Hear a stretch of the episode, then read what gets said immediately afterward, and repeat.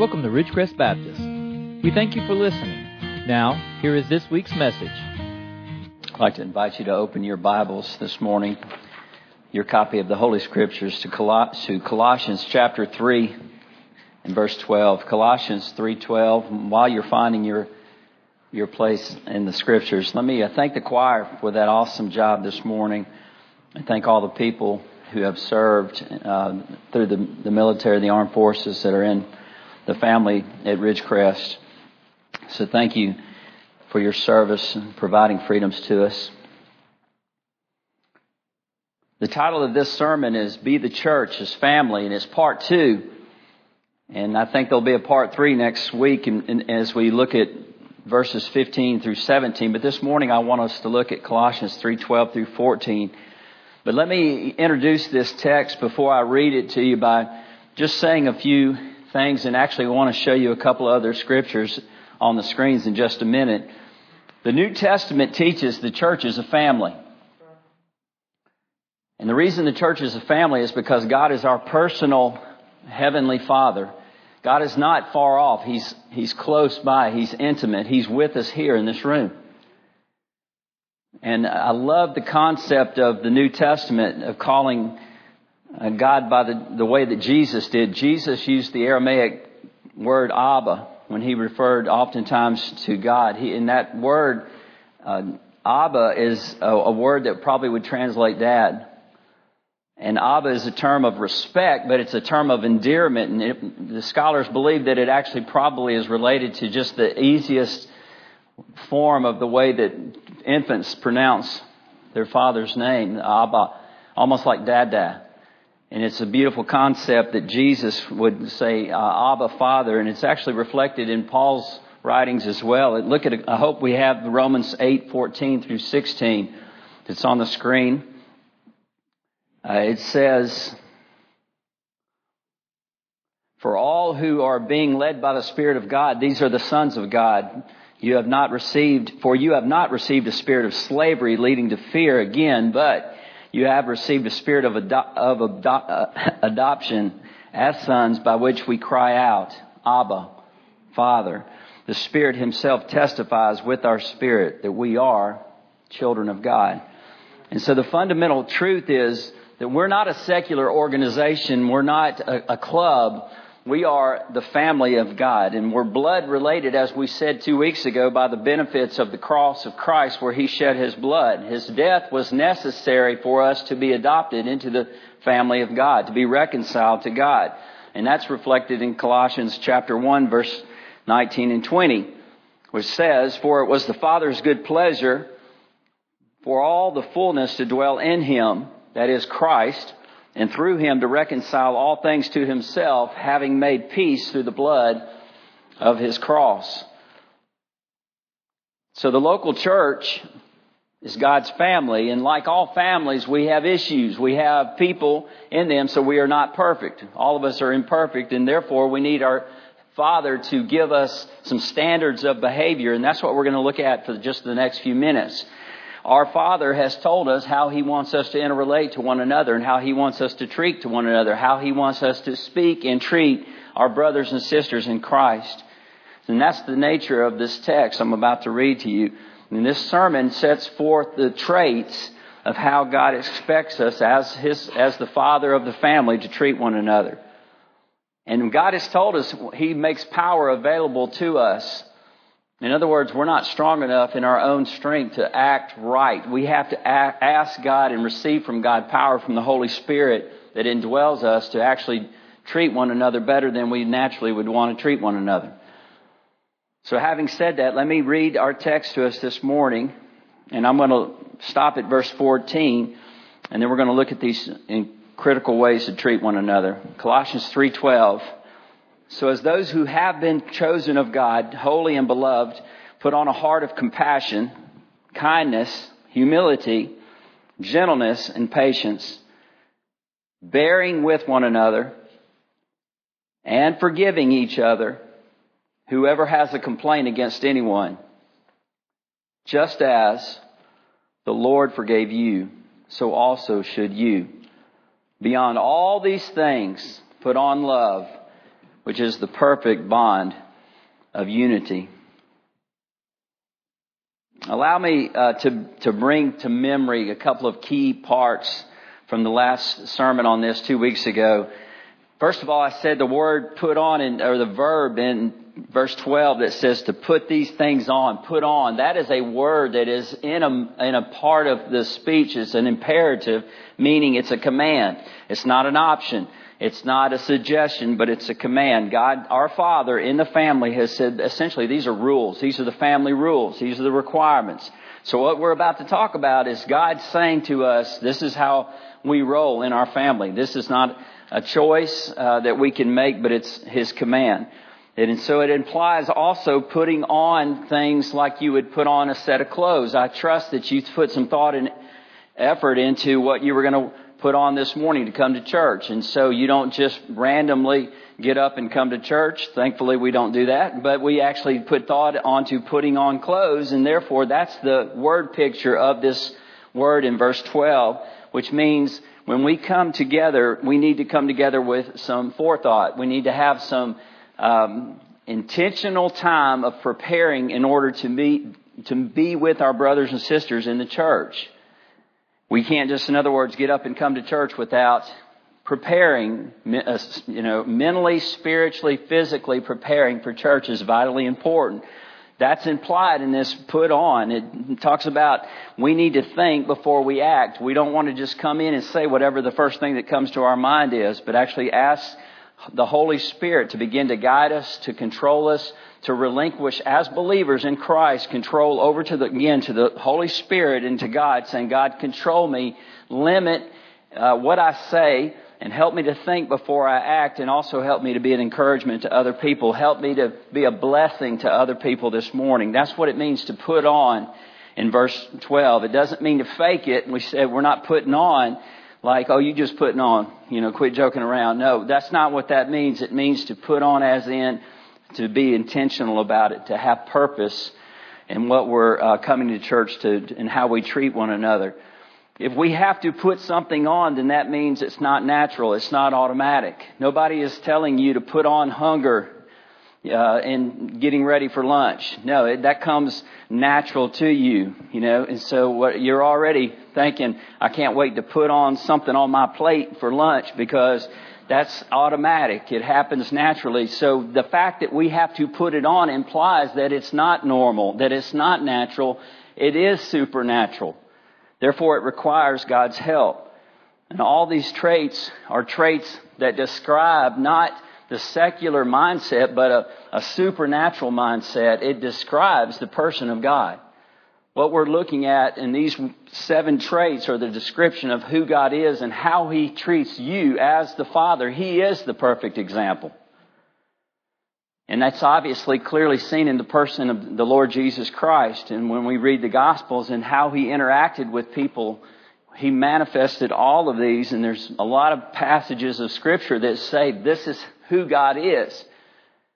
For example, if you read one of the great stories that Jesus told, the the story of the prodigal son, the parable of the prodigal son is about uh, that that prodigal that leaves and, and, and goes away and he's lost and his father is compassionately looking for him to return daily going out there. And the Lord said in uh, Luke 15 that while the son was, the prodigal son was still a long way off and he began to come back, his father was looking for him and his father saw him and had compassion on him. That's a picture of what God did for you. It said when He saw you repent, want to repent from your sins, and sense in, at the point of salvation that you needed a Savior, God ran and embraced you as your Heavenly Father because He was compassionate.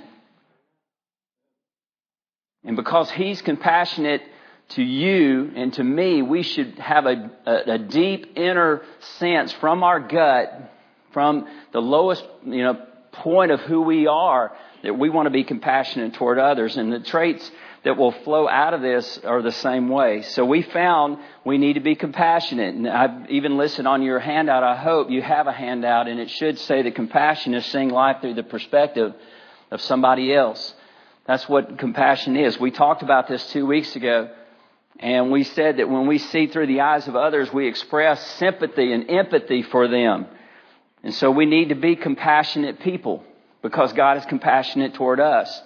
We also saw that God demands kindness. It's an order. It's an imperative. It's a command. Be ye kind one to another. That's just how I said it to Michael and Forrest. Because Ephesians 4:32 was one of my all-time favorite parental you know, verses. Be ye kind one to another. What does it mean to be kind? It means to be nice. So let's be nice, and we are nice. Keep being nice. Thank you for being nice. Y'all are a super friendly church. That's great. We need to be that way. People come and say, uh, like the Timmons, I said, they're like, y'all, this is such a, a nice and kind and friendly church. That is uh, critical if we're going to see new members and we, into our family. And that's what we want because that's what God's will is for Ridgecrest is to grow. So be nice, be kind, and therefore we'll be like Jesus. Jesus was a, he was a friendly person. And we should be friendly too. And I want to remind you, uh, uh, Titus chapter 3 verse 4 and 5 is a verse I'm not sure if it's on the screen. Yeah, it's one of the great verses that we could probably commit to memory, Titus 3, 4, and 5. But when the kindness of God our Savior and His love for mankind appeared, talking about the Lord, He saved us not on the basis of deeds which we have done in righteousness, but according to His mercy, which is compassion, by the washing of, of regeneration and renewing by the Holy Spirit in particular, I want to point out the key words of kindness and mercy, which is very similar to compassion. But when the kindness of God was experienced by us, we got saved because God was kind to us. Therefore, we should have a motivation to be thinking about how we can be Christ-like to others and be kind to others.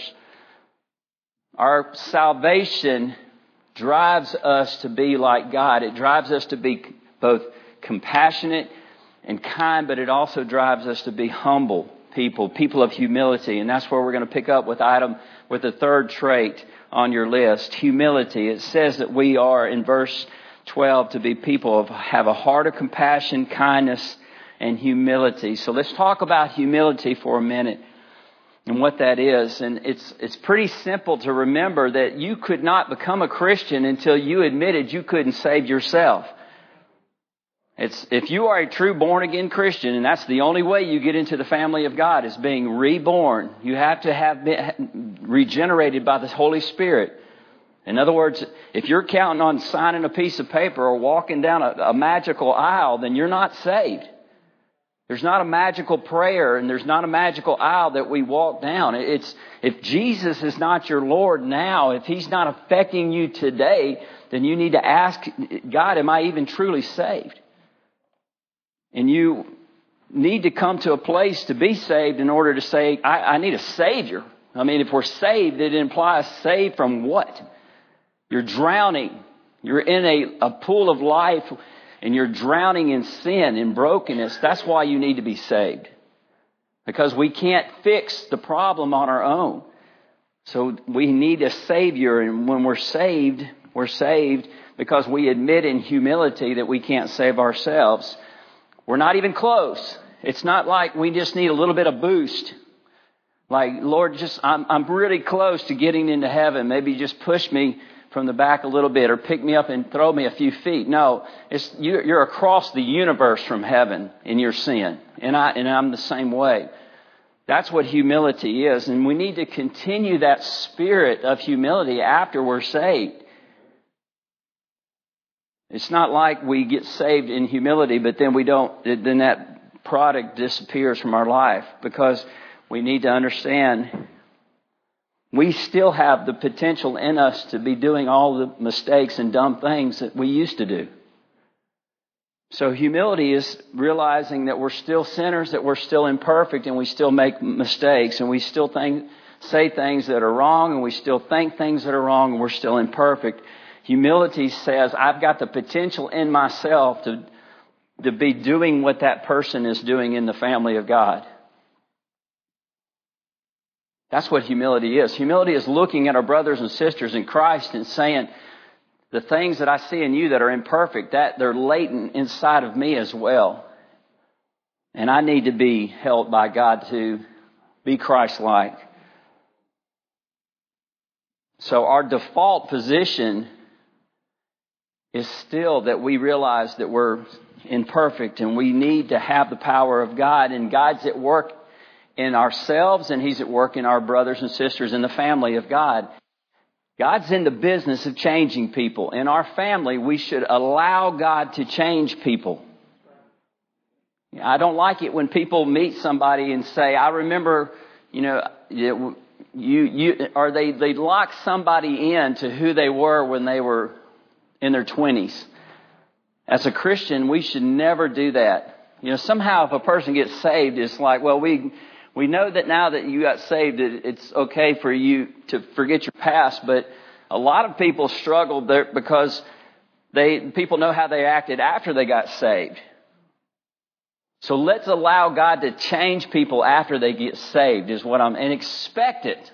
I, we should come to church saying, I see God's at work in your life and that doesn't surprise me at all. That's what God does. If God, in fact, is, if God is not changing you, if you were to say, God's not doing anything in my life, again, that's a warning sign. That's that check engine light on your car. And check spiritual condition light. Because God's not doing anything in my life. And if you know you're saved and just say, God, I, I need you to start doing something in my life, and you better put your pew belt on at that point, because He's going to start doing something. So humility acknowledges the process of sanctification. It says, I see in my brother and sister in Christ, yes, they're imperfect. Yes, they're irritating me. Yes, they're not doing what I wish they were doing. You know, the world would be great if everybody just did what I wanted. You know, that's what kind of our default position, right? But what, what we say is, I see that the world's not perfect and everybody won't do what I want. Therefore, I'm realizing God's at work in them. Praise God. God's at work in them. And if we have that spirit, uh, that spirit of humility, it will help us. It will help us be able to deal with one another with patience and all these other traits. Uh, humility says again that we um, also realize it's not all about us. I mean, when Jesus said, um, that, or Philippians 2 talks a lot about Jesus humbling himself. And it was all about Jesus. In Philippians chapter 2 and verse 8 it says that we need to have the attitude that Jesus had that although he was God, he did not, he did not um, stay in heaven, but instead he was found in appearance as a man and humbled himself by becoming obedient to the point of death, even death on a cross. Christ in humility stepped out of heaven, robed himself in the nature of a man, sacrificed himself on a cross to pay for your sins because he had no sin in his own life and he was humbled. He was serving. He was a person who expressed humility although he was divine.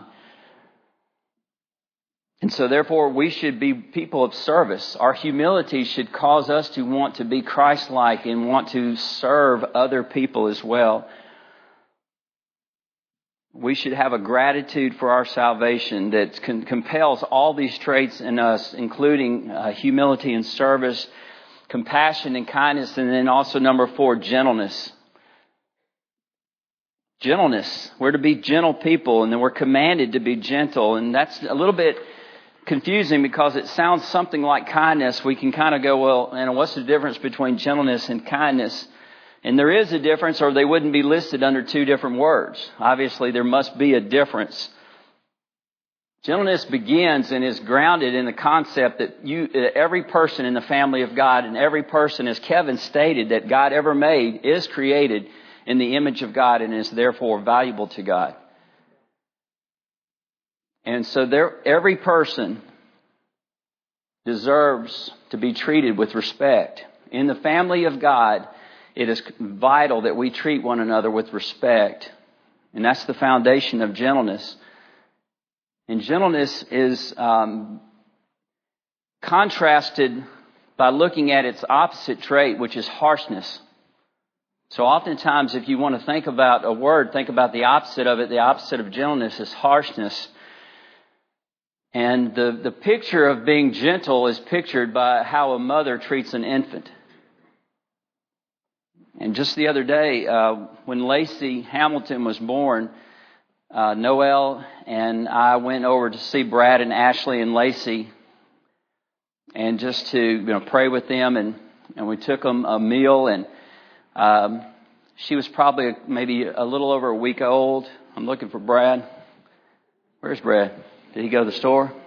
See what? All right. Oh, he's back with the kids, then. That's right. I forget. All right. That's good. So we can talk about it. So, uh, so Brad, uh, it was over there, and um, I think it was Lacey that said, uh, I mean, uh, Ashley that said, "Hey, do you want to hold Lacey?" And I knew she was going to ask me, and I already decided no. I, I said no, I don't want to because I'm afraid I'll drop her and break her. And you know, it's been a long time since I held a baby, and so it's kind of it's really scary. I mean, but it used to be, you know, it was no big deal, but after about 25 years of not holding a baby, I didn't want to do it. But I know I knew Noelle was going to want to hold Lacey, and so of course she did. And as I was watching the the, the hand off of Lacey from Ashley to Noelle, I saw a picture of gentleness. And what it, looked like was um, they were careful. They supported her her mind or her brain so that there wouldn't be any damage to her head. Um, they were intentional. They were slow. They were um, speaking softly.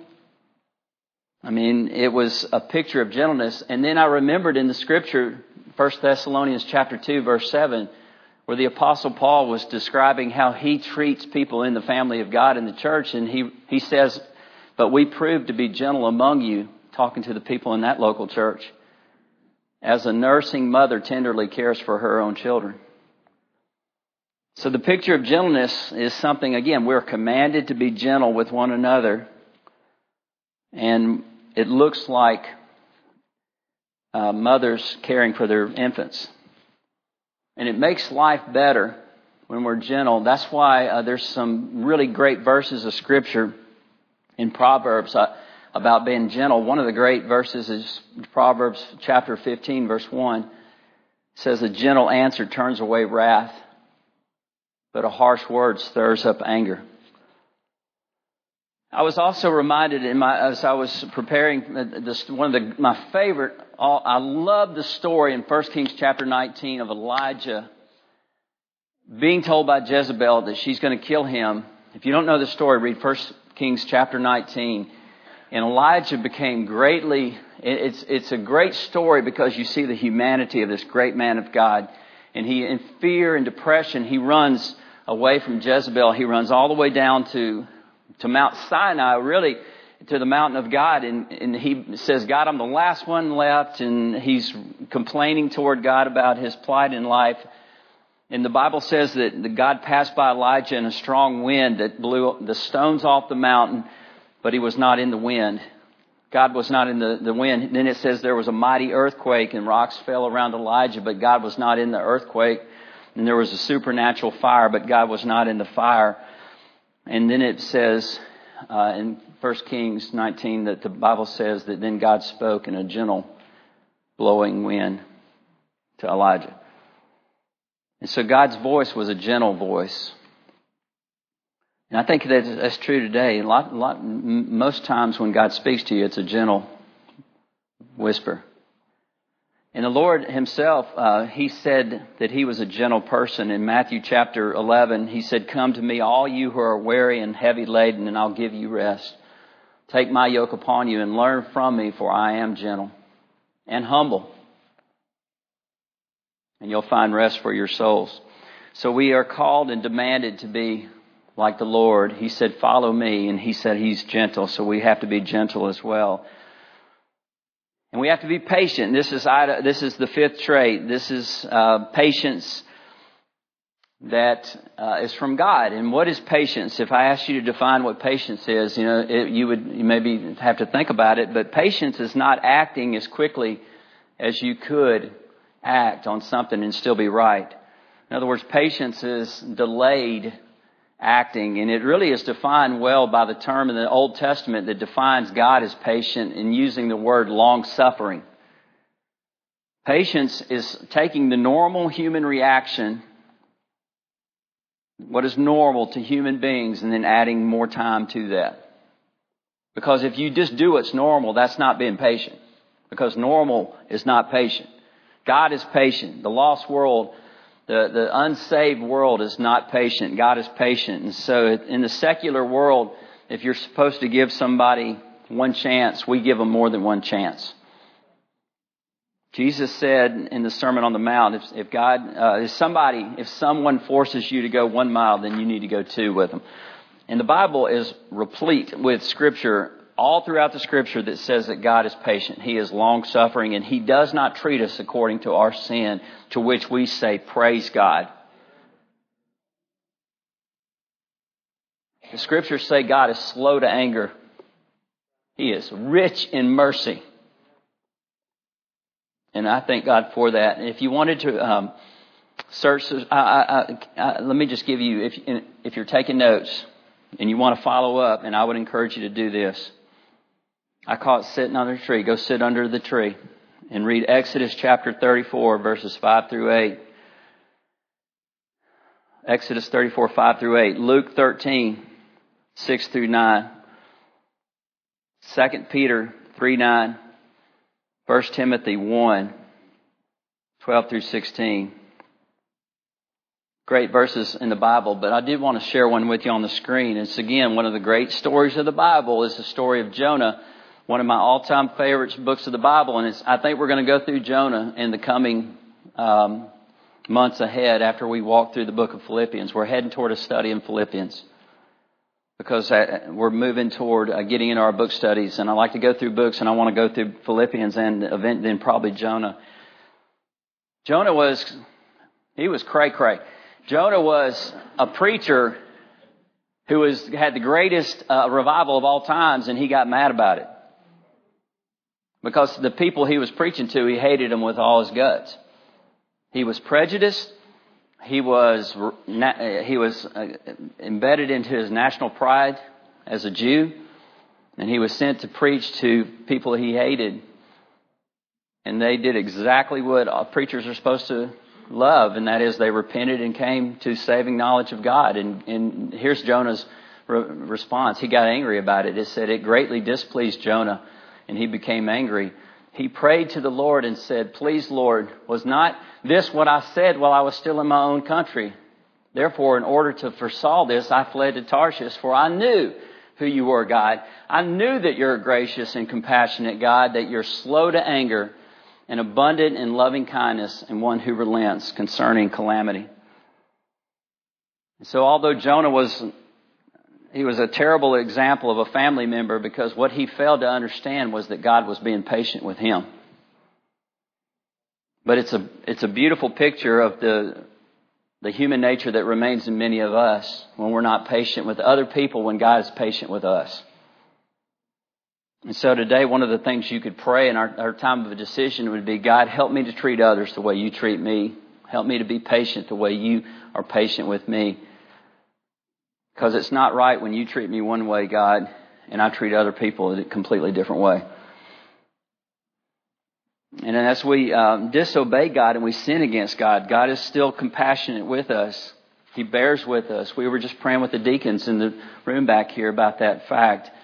Uh, that God doesn't, that He is patient with us and doesn't treat us according to our sin. He bears with us, which is what Colossians 3.13 says, and bearing with one another. That word bearing with one another means that we are to bear with one another over a long period of time and, and period of endurance. It's interesting that verse 8 says to put aside, verse 12 says to put on, and verse 13 says put up. We got to put up with one another. There's a bridge between patience and, and forgiveness built on the idea of bearing with one another, great endurance. And this brings us to uh, this critical trait of forgiveness, number six. Forgiveness means forgiving with grace, which is unconditional forgiveness. Let me, let me tell you what the Greek word for grace is. Charis. Let me tell you what the word for the Greek word for forgiveness, charizomai. Charis amai. Charis and charizomai. And I tell you that aloud for a reason. You should be able to hear that forgiveness is, is the root of grace. And grace is what drives forgiveness. Charis and charizomai. In other words, you can't forgive somebody conditionally. You have to forgive with grace, which is unconditional forgiveness. Which means you forgive even before they come and speak to you because that's how God forgives you. When you came to Christ, God forgives you past, present, and future sins. That's why you're justified, placed into Christ. Otherwise, and that's also why you can't lose your salvation. Praise God. And so this is a huge uh, problem for many believers because it, we, it's very difficult for us to forgive. And multiple people have come to me and, and, and said, you know, these are active Christians in the church serving and doing all those kinds of things. And they say, I can't forgive people. In particular, one person in my family, you know, somebody has hurt me. I can't forgive them. How can I forgive them? And the answer in this is worth coming to church for right here today. Colossians 3:13 bearing with one another and forgiving each other whoever has a complaint against anyone how lord just as the lord forgave you so also should you we forgive by the power of forgiveness that we've received period that's a sit under the tree verse go and sit under the tree in the shade and read Colossians 3:13 until it changes your life the Bible says that you are an enemy of God. Romans 5:10, while we were enemies, we were reconciled to God through the death of his son. Our back was turned to God. And he forgave us. And so all of this has to be done out of love. And it says in, in this next verse, beyond all these things, put on love because it's the perfect bond of unity. And we're going to talk more about verse 14 next time.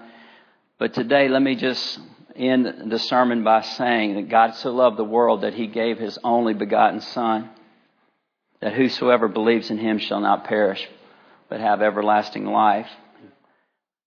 God loves you. He loved you personally, not because you're a human being, but because of who you are. And we're to put on the, the bond of that love and unity in this family. And so the question I want to close with today is, is there anyone here today that wants to join the family of God? And I'm going to ask us to bow in prayer. And I'm going to give you an opportunity to be saved right now if you're lost. If you are not in the family of God because you are trusting in your self righteousness, then today you can be saved. And God is inviting you into His family right now. And that would come through a simple prayer. It would start by acknowledging, just saying, God, I know that I need a Savior. I'm convicted of sin and brokenness in my life, God. And I see that Jesus came to die on the cross for my sins. If you want to be saved right now, if you will, in the silence of your heart, confess Jesus as Lord, the divine Son of God who humbled himself, became obedient to death on the cross for you to take away your sin.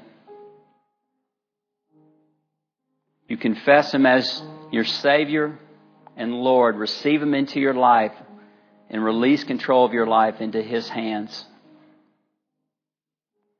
Tell him, Lord Jesus, I will follow you. Save me. Forgive me of my sins. Thank you for letting me come into your family. Now help me to live by these traits that you're calling us to live by. We hope this message will help you in your spiritual walk and growth. For more about Ridgecrest, please visit us on the web at www.rbc tuscaloosa.com. Have a great day and God bless.